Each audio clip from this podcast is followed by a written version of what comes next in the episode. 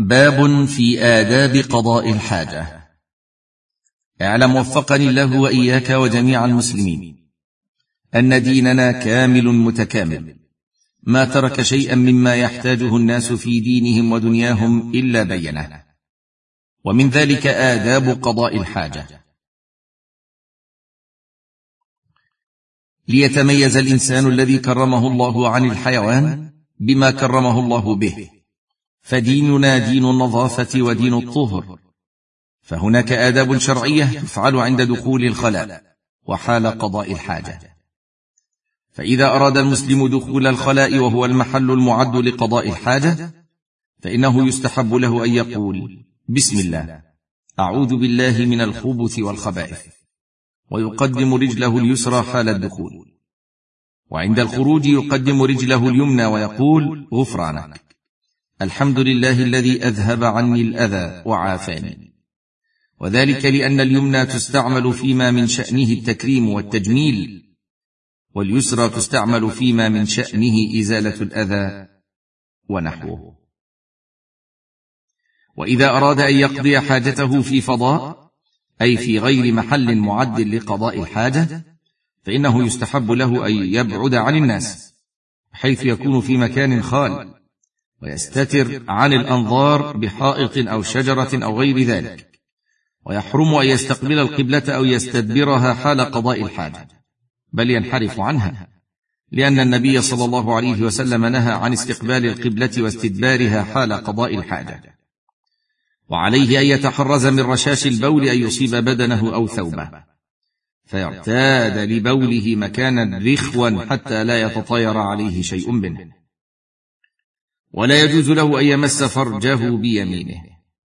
وكذلك لا يجوز له أن يقضي حاجته في طريق الناس أو في ظلهم أو موارد مياههم.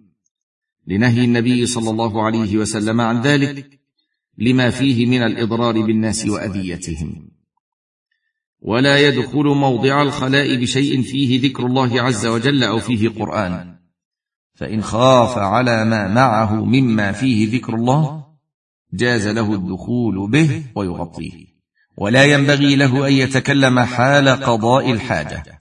فقد ورد في الحديث أن الله يمقت على ذلك. ويحرم عليه قراءة القرآن. فإذا فرغ من قضاء الحاجة فإنه ينظف المخرج بالاستنجاء بالماء أو الاستجمار بالأحجار. أو ما يقوم مقامها.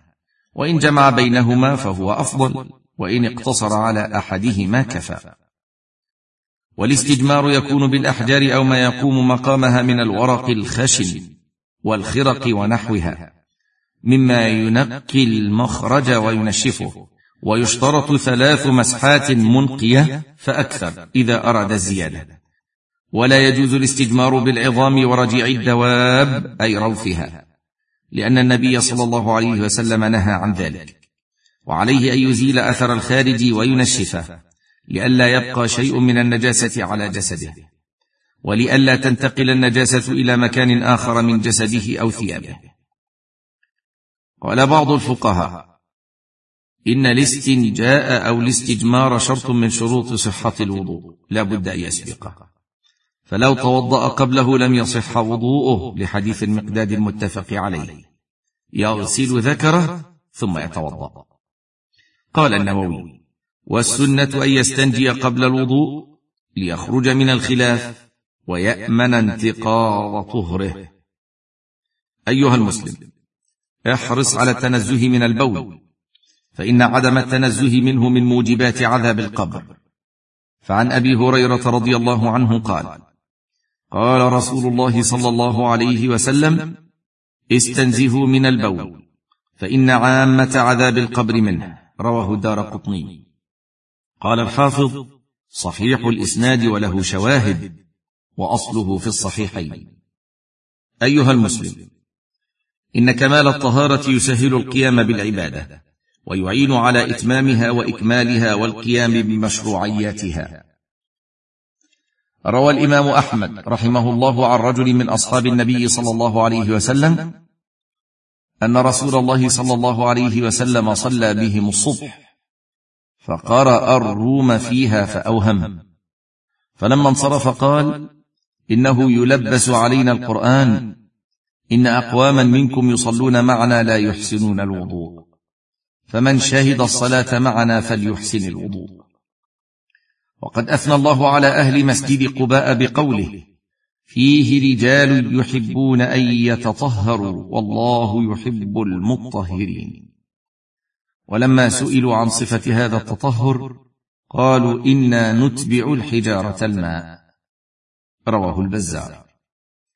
وهنا أمر ينبغي التنبيه عليه وهو أن بعض العوام يظن أن الاستنجاء من الوضوء فإذا أراد أن يتوضأ بدأ بالاستنجاء ولو كان قد استنجى سابقا بعد قضاء الحاجة وهذا خطأ.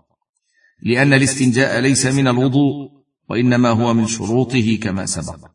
ومحله بعد الفراغ من قضاء الحاجة ولا داعي لتكراره من غير وجود موجبه وهو قضاء الحاجة وتلوث المخرج بالنجاسة. أيها المسلم هذا ديننا دين الطهارة والنظافة والنزاهة.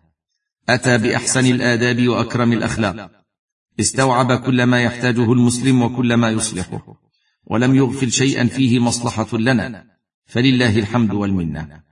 ونسأله الثبات على هذا الدين والتبصر في أحكامه والعمل بشرائعه مع الإخلاص لله في ذلك حتى يكون عملنا صحيحا مقبولا.